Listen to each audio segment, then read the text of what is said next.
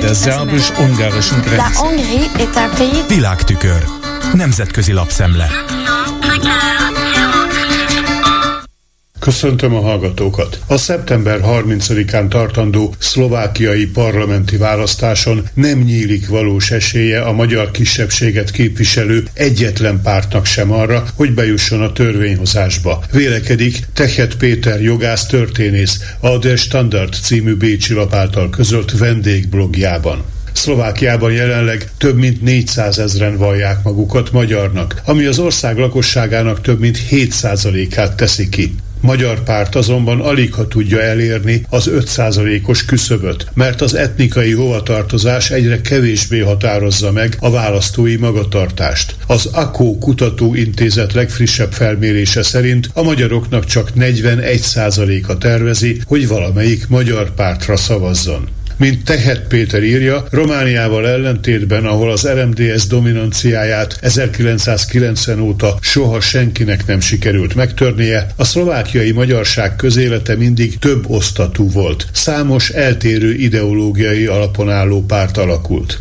A kereszténydemokrata és a liberális irányzatú erők ugyan 1994-ben Magyar Koalíció pártja néven egyesültek, és ez a választási párt 1998 és 2002 között fontos szerepet játszott Szlovákia Vladimir Mecsiár utáni demokratizálásában. Részt vett Mikulás Zurinda kormányában, és akkoriban 10% körüli eredményt ért el. A pártegység azonban 2009-ben megtört. Bugár Béla különvált és olyan pártot alapított, amely hidat kívánt képezni a magyarok és a szlovákok között. 2010-ben csak az ő pártja szerzett magyar politikai képviseletet a parlamentben, és részese volt Iveta Radicsová jobboldali liberális kormányának. Amikor azonban Bugár 2016-ban belépett Robert Fico kormányába is, sok szlovák értelmiségi elpártolt tőle. Amikor pedig a híd Jan Kuciak újságíró 2018-as meggyilkolása után sem mondta fel a koalíciót, a párt mély válságba zuhant, és 2020-ban kiesett a törvényhozásból.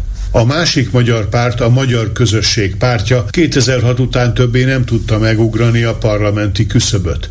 Szövetség néven 2021-ben új egységpárt alakult, de az egy évvel később már szét is esett, mert a volt Bugár párt emberei elhagyták a közös listát, miután Gyimesi György, Igor Matovics ex-miniszterelnök korábbi szövetségese került az élre. Gyimesi, írja Tehet Péter, a magyar kisebbség kis Orbánjaként lép fel. Az LMBT jogoktól az ukrajnai háborúig minden kérdésben a Fideszével azonos álláspontot hangoztat. Most vannak, akik Zurinda konzervatív liberális kék koalíciójánál tájékozódnak, de emellett még Magyar Fórum néven is külön lista indul a választáson. A progresszív Szlovákia jelszavát hangoztató baloldali liberális pártnak pedig van saját magyar tagozata.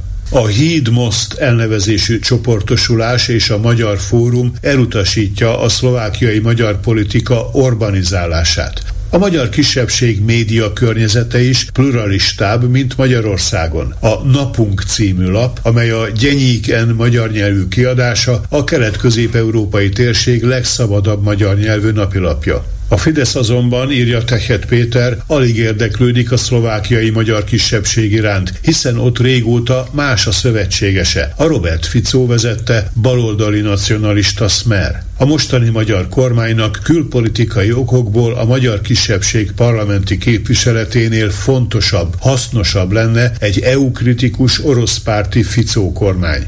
Orbán szívesen állítja be magát a szomszédos országokban élő magyarok védelmezőjeként. A szlovákiai választási kampányban azonban olyan politikust támogat, Ficót, aki 2006 és 2010 között miniszterelnökként kimondottan magyar ellenes politikát folytatott, és 2009-ben olyan törvényt hozott, amely diszkriminálta a magyar nyelv nyilvános használatát.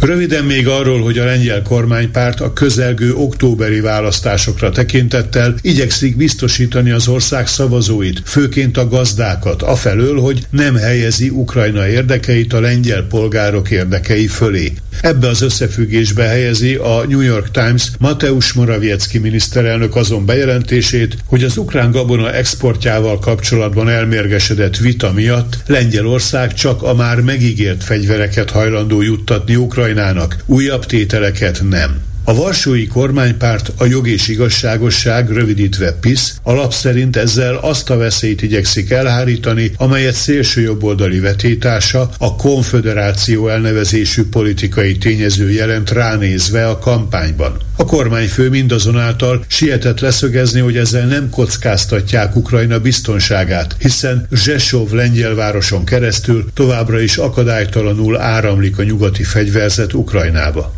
A New York Times emlékeztet arra, hogy korábban Lengyelország volt Kiev egyik leghatározottabb támogatója az Európai Uniós országok közül. De az elmúlt hónapokban a hang nem megváltozott, és Varsó a múlt héten szembefordult Brüsszel döntésével, amely feloldotta az ukrán mezőgazdasági termékek behozatalának átmeneti tilalmát. A konföderáció azzal szorongatja a piszt, hogy hangosan követeli az ukránoknak nyújtott lengyel támogatás csökkentését. Alapadatai szerint Varsó eddig több mint 3 milliárd dollár értékben szállított fegyvert Ukrajnának. Ez volt ma a Nemzetközi Média Szemle Kárpáti Jánostól. Köszönöm a figyelmüket.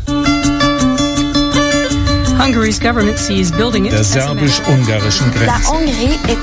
Nemzetközi lapszemlét hallottak.